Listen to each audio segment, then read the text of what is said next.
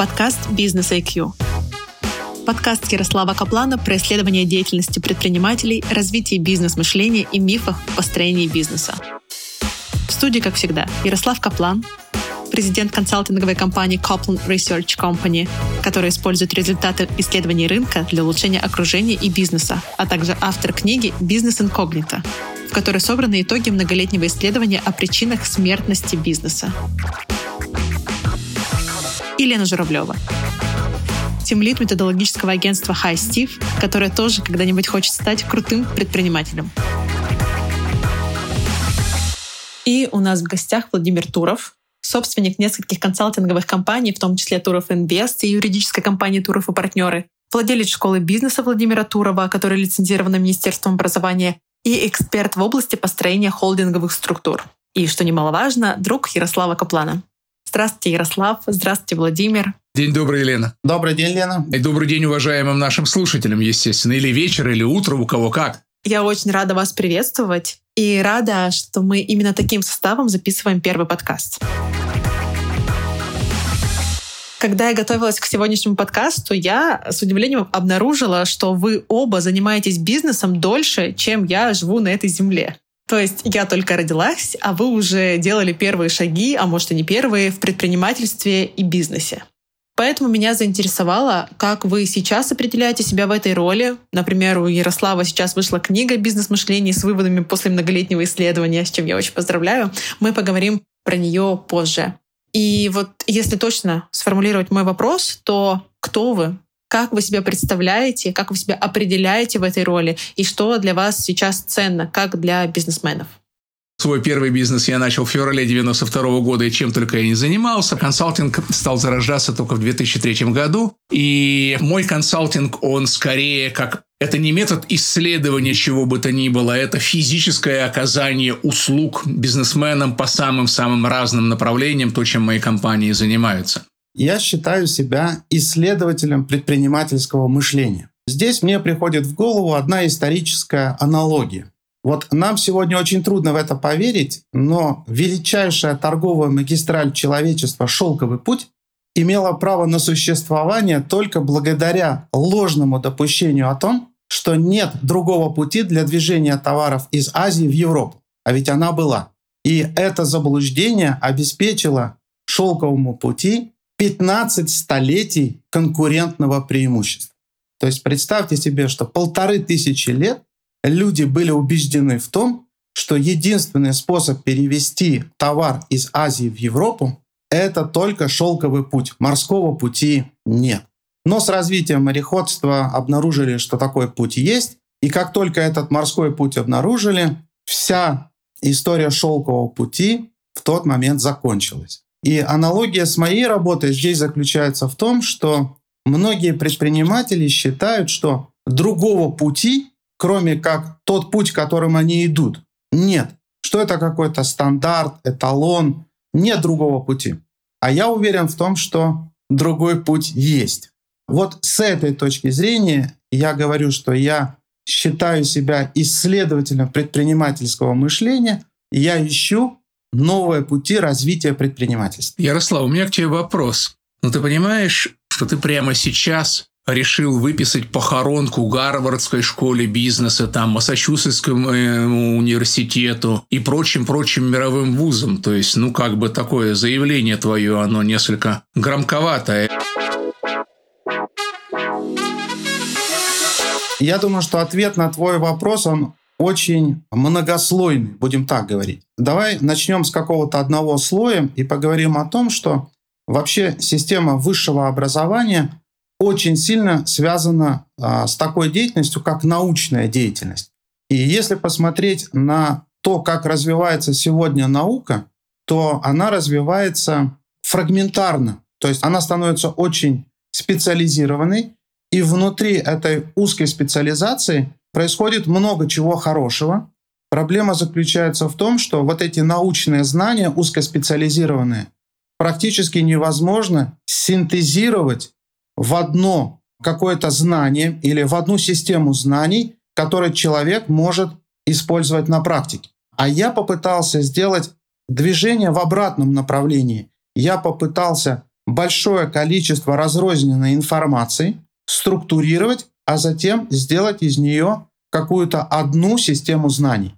И эта система знаний у меня превратилась в то, что я описал в первой книге «Бизнес инкогнито», а именно, я описал структуру и функцию предпринимательской задачи, я показал, чем предпринимательская задача отличается от других типов задач в бизнесе, таких как управление, маркетинг, производство и так далее. И третье, я описал основные закономерности, которые существуют в области предпринимательской деятельности. За 6 лет я обнаружил около тысячи таких закономерностей или законов, которые существуют в этой области. Вау. Но в первой книге я успел опубликовать первые 167. Правильно ли я понимаю, что в результате своих исследований тебе удалось открыть, сформировать, не знаю, некую понятную систему, дорожку или, как у нас принято сейчас говорить, дорожную карту,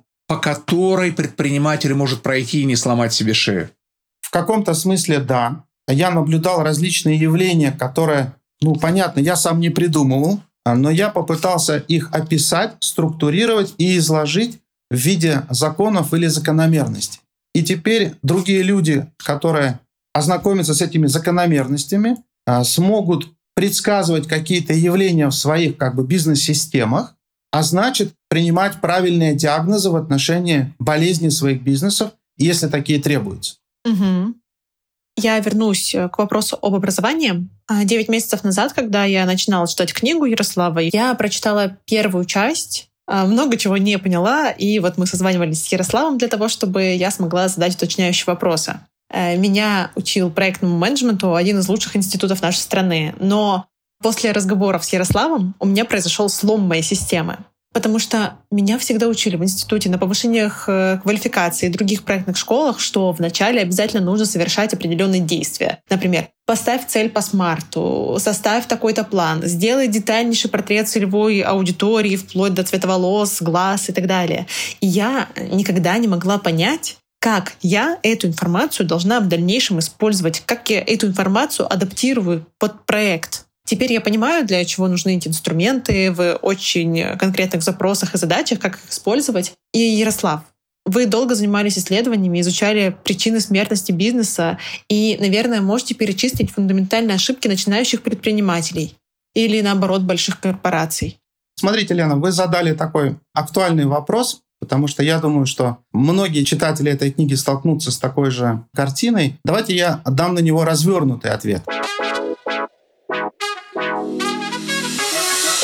Если мы посмотрим на знания как таковые, то в любой деятельности существует три совершенно разных слоя знаний.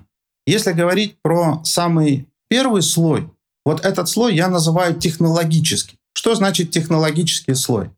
Это когда у вас происходит преобразование материала в продукт. Вот у вас есть кусок дерева, вот у вас есть какая-то технология, вот вы получили из него стол. Да? И это как бы технологический слой.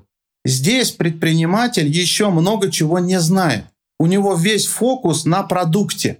Его ничего другое не интересует. С этой точки зрения на этом уровне много несуществующего понимания. То есть человек думает, что понимает, но не понимает. Почему? Потому что он еще не знает, что он не знает. Поэтому он не может проблематизировать какую-то задачу в своей области деятельности он не может сказать, в чем именно заключается его проблема. И здесь многие занимают такую точку зрения, которую я называю точку зрения червя.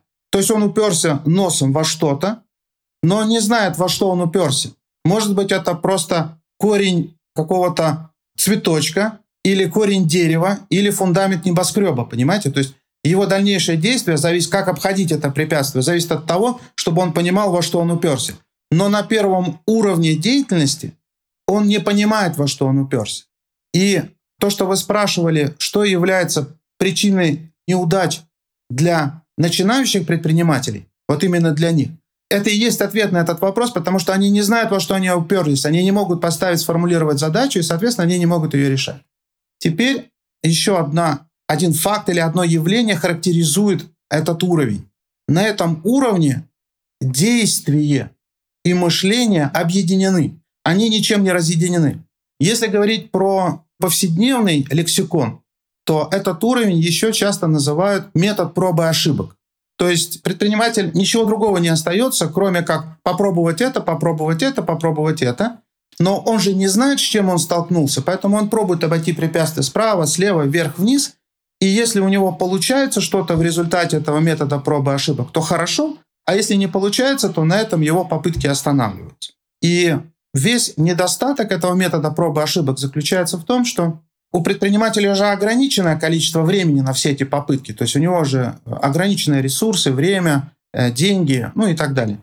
И если он не успевает найти решение вот в какой-то определенный момент времени, он заканчивает эту историю. И если у предпринимателя больше денег, то эта история может длиться больше, у него есть больше времени на поиск этого решения. Если у него меньше ресурсов, то, соответственно, у него меньше времени. Приведу конкретный пример. Вот мы утверждали планы, я в своих компаниях утверждал планы развития на 2023 год, и один из директоров присылает мне план, и на совещании я ему сказал, говорю, тебе как, аккуратно или неаккуратно сказать? Ну, он говорит, ну, прям в лоб. Я говорю, давай в лоб тогда. Ты мне прислал прекрасный стратегический план выпускника какого-нибудь ведущего мирового вуза, причем не просто выпускника, а уже профессора этого вуза. Ну вот прям вот план классный. Только он не будет реализован. По той лишь простой причине, что там нет вот этой вот предпринимательской чуйки, я это чуйкой называю. А Ярослав эту предпринимательскую чуйку положил в более-менее систематизированную методологию. И даже по словам Ярослава, эту чуйку, оказывается, можно в себе развить. Ярослав, вот ты говоришь о предпринимательском мышлении. Правильно ли я понимаю, что это и есть чуйка? То есть запах на деньги, где деньги лежат, понимаешь? Где купят? Это и есть вот эта вот чуйка на рынок, на создание точек отсчета ценности, на создание этих категорий, на создание чего-то своего, чтобы оно потом как пылесос затягивало туда клиентов, чтобы даже не пришлось маркетингом и рекламой заниматься. Я отвечу на это так, что в моем лексиконе чуйка называется знанием. А если человек знает какие-то вещи, то, конечно, он эти вещи может увидеть, распознать, оценить, принять решение и получить результат. Поэтому я все-таки свожу предпринимательское мышление к определенному набору знаний. Теперь второй вопрос. Ты прав, что когда мы говорим о какой-то деятельности, предпринимательской деятельности, то нам здесь, к сожалению, не пригодится то, что я называю кухонная мудрость. Нам пригодится какая-то иная новая логика. Когда я говорю о предпринимательском мышлении, по большому счету я говорю, что наверное, где-то должна существовать какая-то другая логика, с помощью которой мы можем решать предпринимательские задачи. И да, в результате моих исследований мне удалось набрать определенное количество данных, структурировать их и превратить в некую логику, которая может привести к определенному результату. Но говорить о том, что это гарантированный результат, который может получить любой, мы, конечно же, не можем. Так же само, как мы не можем утверждать, что если мы знаем математическую логику, то мы будем в этой жизни Биллами Гейтсами а, или Илонами Масками. Этого не произойдет. Но я утверждаю, что логика, особая логика в предпринимательской деятельности существует. На самом деле это тоже про упрощение. Поскольку мы долго коммуницировали с Ярославом, пока я читала книгу, пока мы ее обсуждали, и это, например, очень сильно повлияло на мои проекты и то, как я начала на них смотреть. То есть я не могу назвать себя каким-то человеком-предпринимателем. У меня в целом нет пока никаких успешных бизнесов. Но при этом после прочтения книги и обсуждения я начала по-другому смотреть на процесс построения бизнеса. Я после наших встреч возвращалась в агентство и другие свои проекты, и мы формулировали ценности, определяли категории, говорили о том, как мы можем усилить свой бренд. Это как раз о том, о чем говорил Владимир, что без продвижения мы сейчас, внедряя какие-то фишки, привлекаем клиентов, потому что мы отстроились и заняли свою нишу и категорию. Но об этом до прочтения книги никто не думал с этой точки зрения. Наверное, не каждый может развить действительно себе это мышление, но мне кажется, что эта стратегия может упростить нахождение и принятие решений, которые влияют на развитие, для нахождения ответов на те вопросы, которые на самом деле являются и появляются у всех, когда они пытаются масштабировать свои проекты или отстроиться от конкурентов. Слушай, у меня вопрос к тебе. Да. Вот смотри, друг, ты тысячи книг читаешь, я там сотни, не, не, не знаю. И руководители крупных корпораций, они тоже эти книжки читают. Тем не менее, Ярослав, все эти империи рано или поздно разваливаются.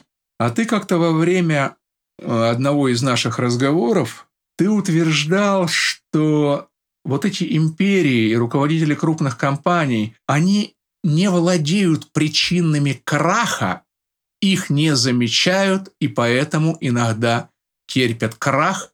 Так почему все эти умные люди терпят крах? Они что, глупее тебя?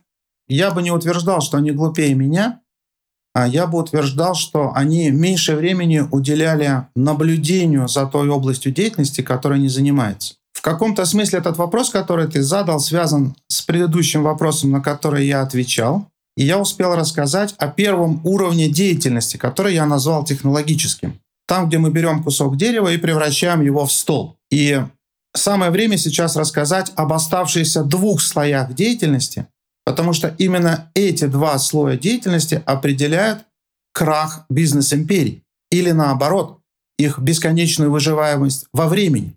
Ведь есть компании, которые существуют действительно и 100, и 200, и 300 лет и так далее.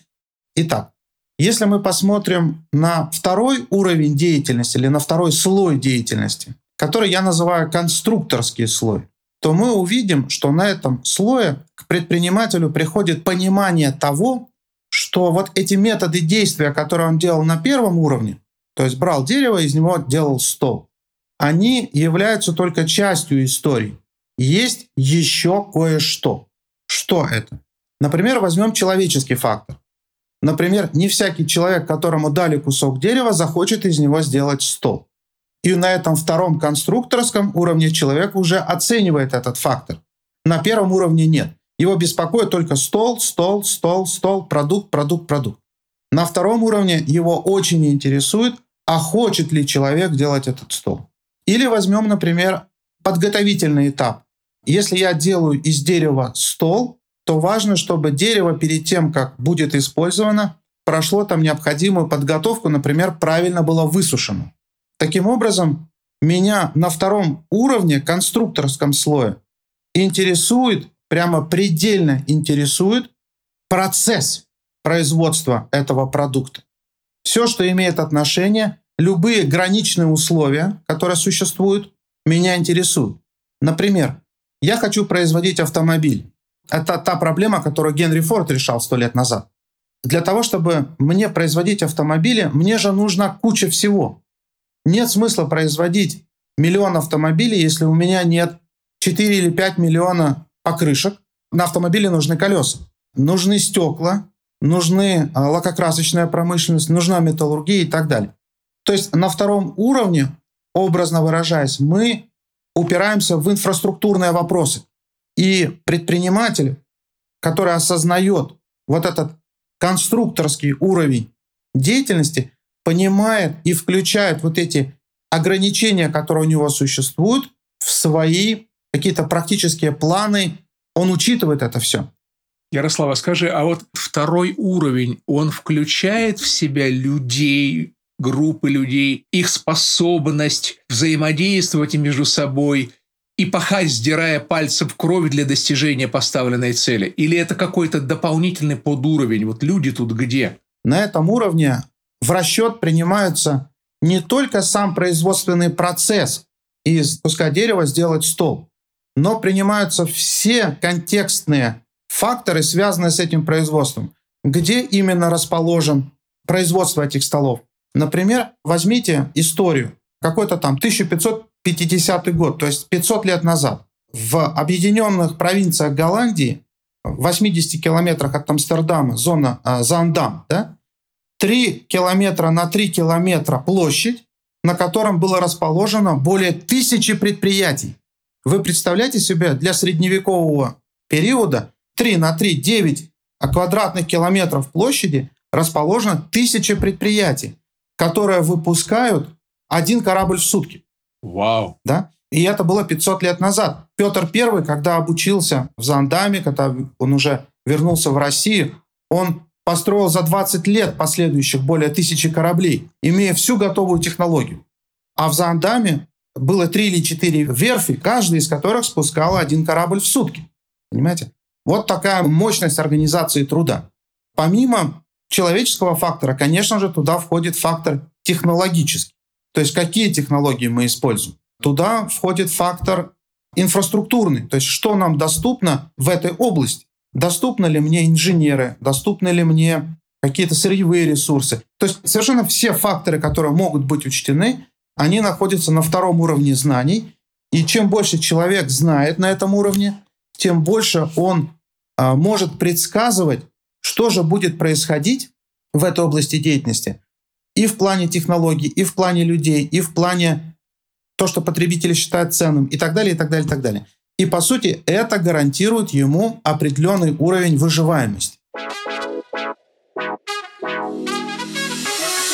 Кроме вот этих двух уровней, которые я назвал, есть еще один уровень, который по своей важности является самым сложным. Но это именно то, почему умирает бизнес-империи. Потому что бизнес-империя, по большому счету, это деятельность на втором уровне. Да, они уже наладили производство, да, они уже научились учитывать факторы, связанные с производством, от человеческого фактора до чего угодно. И вот здесь наилучший пример – это история, которая прошла там около 20 лет назад, блокбастер и Netflix. Тогда Netflix только зародился, а Блокбастер к тому времени имел 5,5 тысяч магазинов по всей Америке. Блокбастер в прошлом — это крупнейшая в США сеть салонов видеопроката. И тем не менее, по каким-то причинам Блокбастер умер, а Netflix остался на рынке. То есть мы же не можем сказать, что у Блокбастера с его 5 миллиардами оборота было непонимание процессов, связанных с видеопродукцией, э, непонимание администрирования, непонимание маркетинга, финансов и так далее. Я уверен, что они это очень хорошо все понимали. Вопрос, почему же тогда они обанкротились, причем обанкротились быстро? То есть они даже не боролись, они просто как вот сломались и все. Ярослав, так как я твою книгу не просто прочитал, я ее изучил и, и не один раз с авторучкой в руках, и, так сказать, передрал все, что можно а, оттуда передрать. Бизнес инкогнито, коллеги, ищите на прилавках эту книгу. А вот нашим слушателям в двух словах ты мог бы приоткрыть завесу этой тайны уже в этом первом эфире? Что это за такой фактор, из-за которого умирают не только там, я не знаю, империи, а еще бизнесы толком не родившиеся тоже погибают? Да, я это сделаю с удовольствием. Я называю это третий слой знаний или третий слой деятельности исследовательским. Я поясню, что я имею в виду. Здесь, на этом слое деятельности, мы говорим о том, что предпринимателю требуется выделить из своей деятельности набор закономерностей, которые описывают эту деятельность. И смысл вот этого описания закономерностей заключается в том, чтобы предсказывать те явления, те изменения, которые будут происходить в бизнес-системе, и заранее к этому подготовиться. Например, сменить технологическую платформу, создать у себя в компании знания, которых не хватает для завтрашнего дня, не сегодняшнего или вчерашнего, для завтрашнего дня. Найти ресурсы, которые понадобятся завтра, а не сегодня. И это тот уровень, который связан непосредственно с развитием. То есть это уровень развития. А у многих компаний уровня развития нет. Они не видят, как будет развиваться их компания через год, два, три, десять, если брать те критерии оценки, которые были бы им нужны. Потому что, чтобы они получили вот эти критерии оценки, а что оценивать, они должны получить набор закономерностей в отношении своего бизнеса, иначе они не смогут контролировать ту область деятельности, которой они занимаются. Это, знаете, ребят, это, наверное, уважаемые коллеги-слушатели, это вот Ярослав имеет в виду то, что я своим директорам говорю последние 10 лет. Первое. Вы должны быть способны поместить себя и нашу компанию в будущее, потом из будущего повернуться, посмотреть назад и посмотреть, какие технологии, какие тенденции вы должны учесть сейчас, поместив себя в будущее. А момент номер два – это вопрос предвидения, предсказания, либо на основе трендов, анализа, статистик, данных. Я хочу сформулировать из этого ошибку, если я ее правильно поняла. Если бизнес зацикливается на операционке, на улучшении качества только продукта внутри себя, на бесконечном улучшении каких-то внутренних операционных процессов, то слишком велика вероятность умереть не имея, как Владимир сказал, представления своего бизнеса в будущем или из-за отсутствия понимания, как внешние обстоятельства влияют на жизнь бизнеса, в том числе и внутри себя. Я правильно формулирую эту ошибку? Да, совершенно верно. Я добавлю, а как тогда быть в условиях хаотичности, непредсказуемости? Давайте я попробую ответить на два вопроса, потому что первый вопрос задала Лена, второй Владимир. Я думаю так, что, Лена, вы совершенно правы о том, что если предприниматель зацикливается вот на этих задачах, которые вы перечислили, то ничем хорошим это не закончится. И с точки зрения слоев деятельности, если ее как бы всю деятельность взять и расслоить на части, то такая деятельность, которую называют в обиходе операционкой, на самом деле это не что иное, как проблема использования ресурсов. Вот у меня есть какое-то количество денег, вот у меня есть какое-то количество знаний, вот у меня есть какое-то количество связи, работников, технологий и так далее. Как мне это лучше использовать? И само нахождение на этом уровне является необходимым условием для жизнедеятельности, но его мало, его недостаточно. Существует еще по меньшей мере много-много других слоев, которые должны быть рассмотрены. Но в целом статистика смертности в бизнесе такая, как мы ее знаем. В среднем по миру 7 компаний из 10 умирают в течение первых 5 лет. Представьте себе, что в клинику поступает 10 пациентов, а домой из клиники возвращаются 3. Вы представляете себе, а, что было бы при таком уровне медицины? Но в предпринимательстве именно так и обстоят дела. Тогда все предпринимательские школы надо просто тупо закрыть. Я, я не являюсь противником высшего образования, но слушая тебя, я задаю вопрос, а с какого ли мы им платим деньги? А меня этот вопрос интересовал, и я его исследовал довольно давно, я его исследовал года три назад. И вот что я обнаружил. А, я обнаружил, что в конце 80-х годов, во всяком случае в начале 90-х точно, по каким-то причинам стратегические исследования в бизнесе так или иначе были приостановлены. Это очень интересный момент. Сегодня стратегические исследования в бизнесе – это что-то такое экзотическое, знаете, никто не понимает, что это, они не публикуют свои исследования. Почему этого не происходит? В одном закрытом источнике я нашел такое данное, которое для меня это все объяснил. И ребята-исследователи еще в середине 80-х подошли к такой границе в области стратегических бизнес-исследований, что если эту красную линию пересечь, то станет очевидна вся бессмысленность, то, что мы называем экономическим образованием. То есть тогда нужно будет отменять все эти программы МБА, которые были организованы там сто лет назад. Много что потребуется изменить. Но в этом случае а, мы говорим о рынке только в Соединенных Штатах размером в полтора триллиона долларов. Половина из них на высшем образовании, а второй на профессиональном.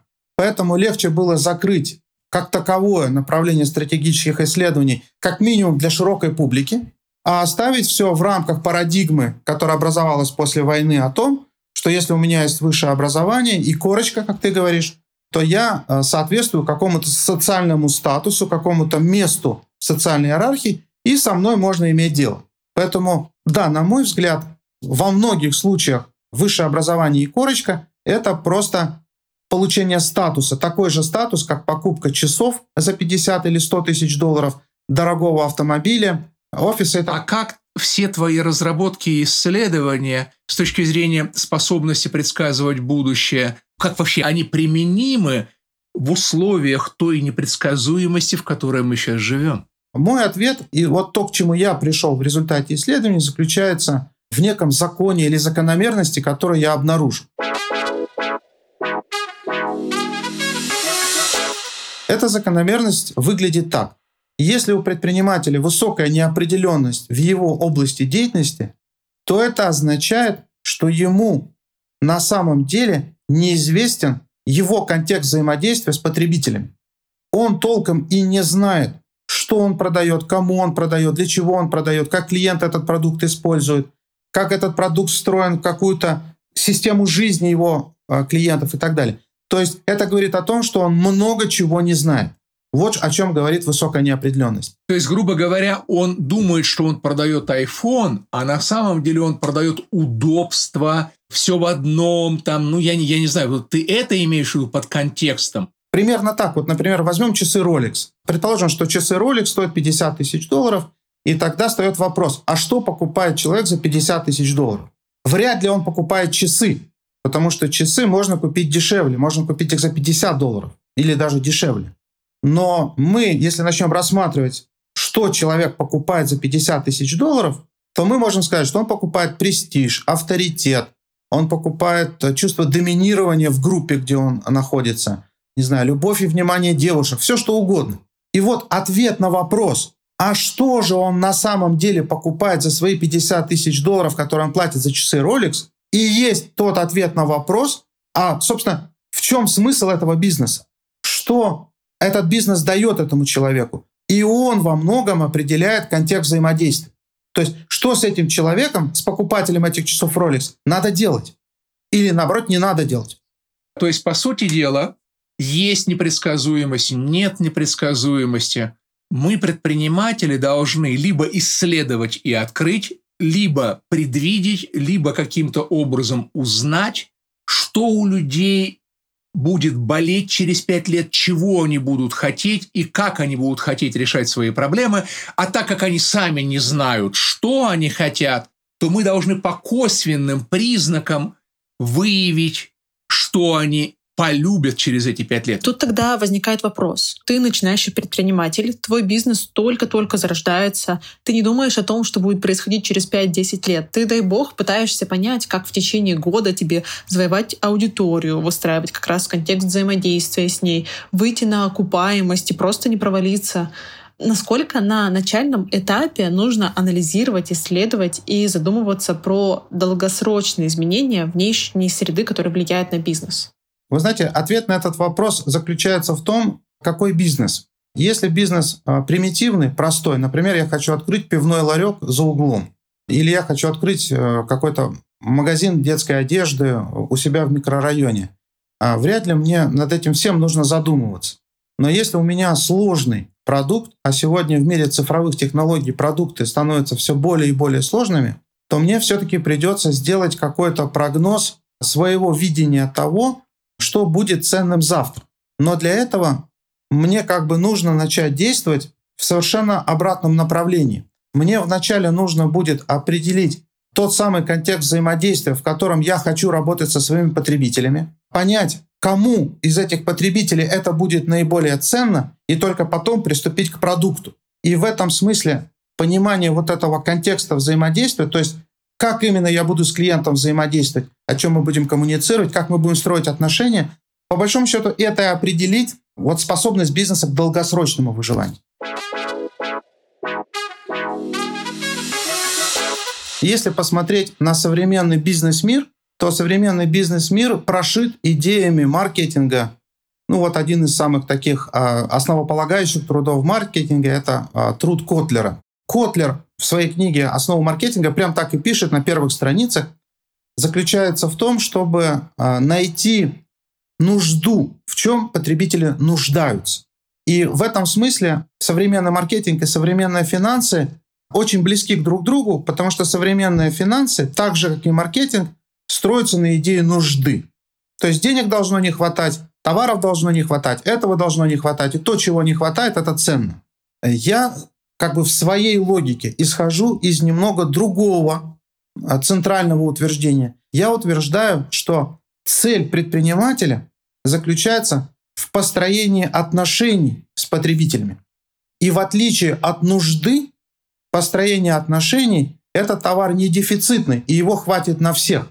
И на самом деле, если посмотреть вот то, что я говорю, то лидеры рынка, как правило, это те компании, которые не предлагают лучший продукт, не предлагают самый дешевый продукт, не предлагают там уникальный продукт и так далее. Лидеры рынка – это те, кто сумели построить более полные, более качественные отношения со своими клиентами. На чем бы эти отношения не строились? На инновациях, на технологических решениях, на построении экосистем, все что угодно. Но они построены не на уникальности продуктов, они построены на отношениях.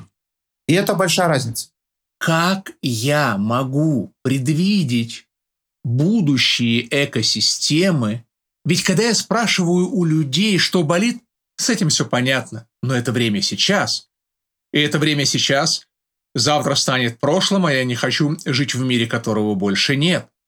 Значит, предприниматель должен понять, что они захотят завтра, послезавтра, через 10 лет. В Британской империи 20-х годов прошлого года, начала века, запрещали на законодательном уровне движение автомобилей по улицам и вообще существование автомобилей по той лишь простой причине, что они мешали движению гужевого транспорта, то есть повозок. Понимаешь? Но Генри Форд и компания предвидели это будущее. Как? Что это за мышление? Что это за технология? Описана ли она у тебя в книге? Можно ли этому научиться? Или это должно быть либо дано от рождения, либо не дано? Когда я рассматривал а, три слоя деятельности, первый из них я назвал технологический, второй я назвал конструкторский, а третий уровень я назвал исследовательский.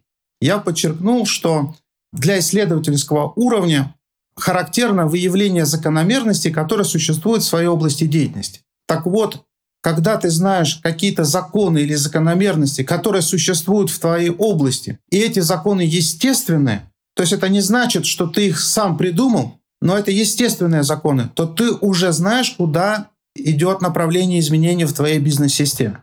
То есть, чем больше ты профессионал в своей области, в широком смысле этого слова, включая среду обитания, контекст взаимодействия и так далее, тем больше ты способен предсказывать, к чему это все идет и что будет востребовано в ближайшие десятилетия. Шикарный ответ, 5 баллов. То есть, если я правильно понимаю, то ошибка в том, чтобы не быть всем сразу. И управленцем, и маркетологом, и финансовым директором, и вообще всем-всем-всем, а решать именно предпринимательские задачи. Учиться исследовать, видеть э, широту возможностей и влияния, как строится контекст не только отношений с потребителями, но и со средой, которая окружает бизнес. То, что вы сейчас спрашиваете, это обратная сторона этого же вопроса, который задавал Владимир, но он заставляет нас подняться немножко на другой уровень рассмотрения источника проблемы. И я бы тогда сказал, что помимо того, что предприниматель должен знать закономерности в своей области бизнеса, и я попытался какие-то принципиальные закономерности описать в ходе своего исследования, и первую порцию этих закономерностей я выложил в первой книге. Здесь существует еще и другая сторона медали. Она называется развитие. Несмотря на то, что ответ покажется тривиальным, если внимательно с ним поразбираться, то окажется интересная вещь, что каждый предприниматель видит понятие развития по-своему. Один предприниматель видит развитие бизнеса в деньгах. Сегодня я продавал миллион рублей, завтра 2 миллиона рублей, значит я развиваюсь. Другой предприниматель видит развитие с точки зрения эволюции продукта. Вчера у меня был продукт А, сегодня у меня продукт Б, продукт Б более совершенный. Третий предприниматель развития а, рассматривает как построение отношений с потребителями. У меня сегодня одни отношения с потребителями, вчера были другие, прогресс или деградация и так далее, и так далее. Поэтому, чтобы ответить на тот вопрос, который вы задали, что следует делать предпринимателю, чтобы не только предвидеть, но и удержать вот это направление у себя в руках и в голове, ему нужно для себя принять решение, какой смысл он вкладывает в развитие своего предприятия.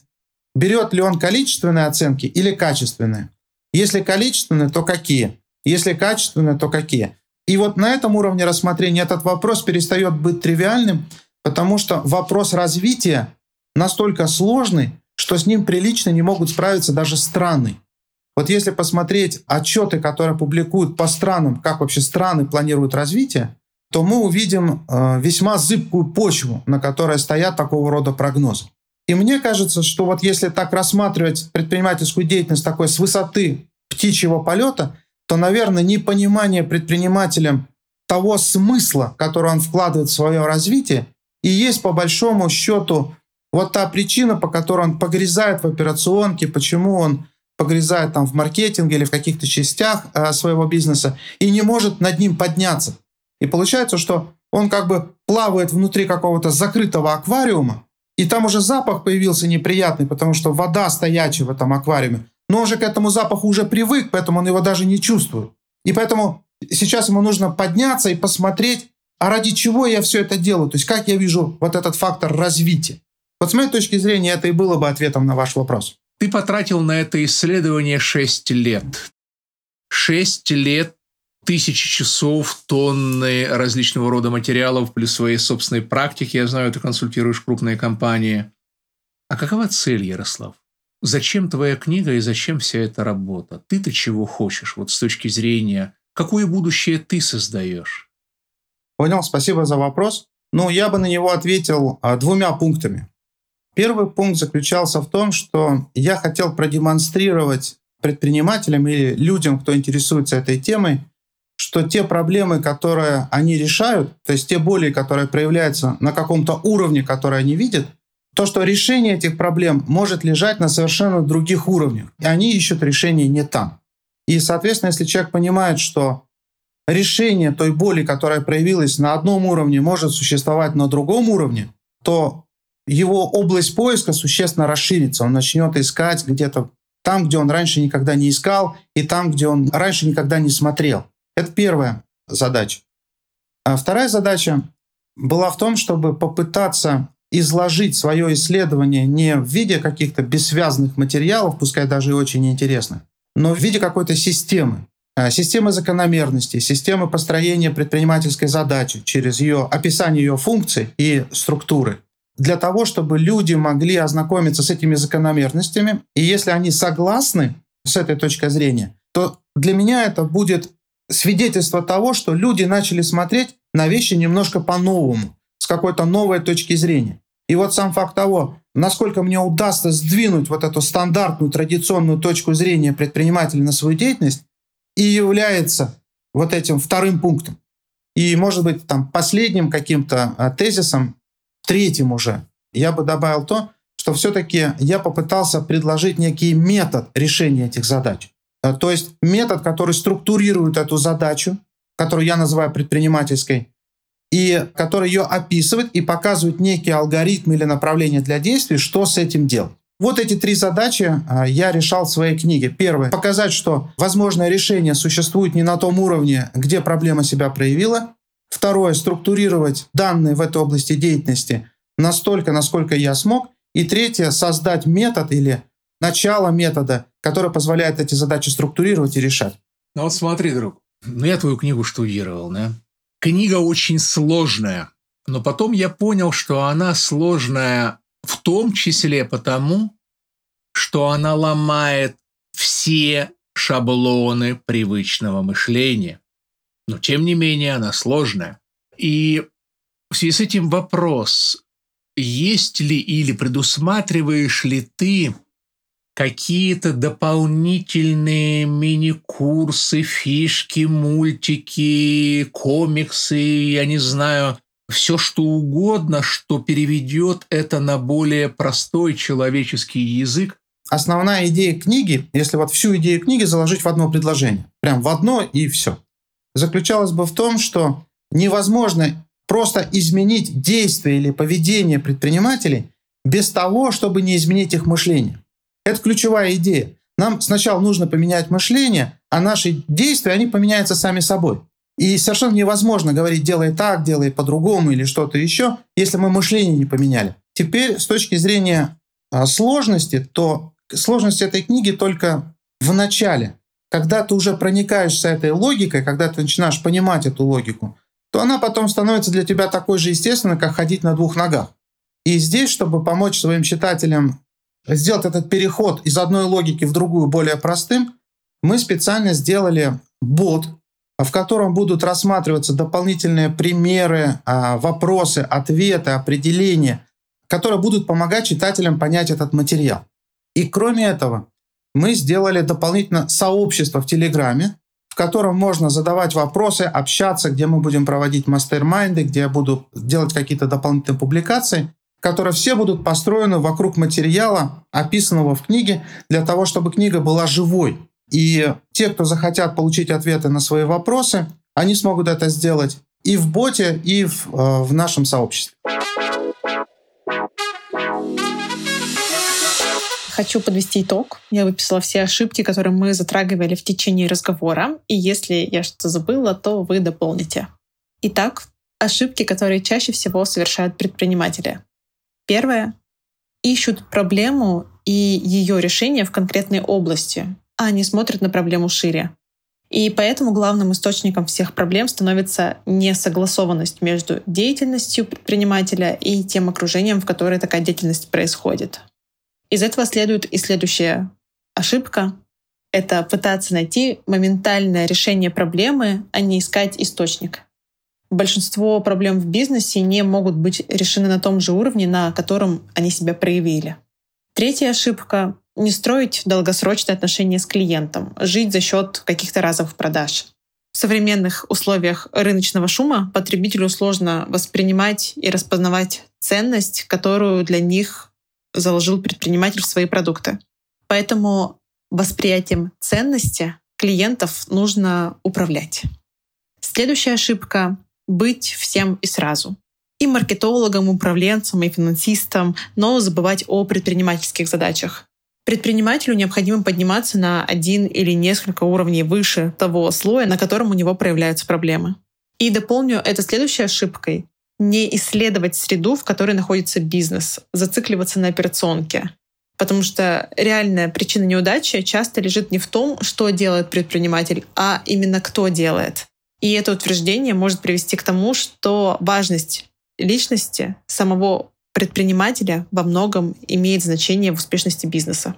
Совсем недавно как раз об этом а, Ярослав написал статью «Что можно сделать с предпринимательским мышлением», и ссылочка на нее будет внизу. Очень рекомендую ее почитать. Также внизу найдете все полезные ссылки, в том числе ссылку на книгу Ярослава «Бизнес инкогнито». Если с точки зрения заключительной части, мое пожелание к предпринимателям, оно довольно простое. Ребята, покупайте книгу, и осваивайте ее. Меняйте или улучшайте свое мышление. Ибо все, что происходит вокруг нас, и наш бизнес тоже, это наше зеркальное отражение. Большое спасибо, Елена. Большое спасибо, Владимир, за очень интересную беседу. Уважаемые слушатели, я прощаюсь на этом с вами. До свидания, до новых встреч. Спасибо, друзья. Пока. Спасибо большое. Ищите полезные ссылки в описании и встречаемся в следующих подкастах.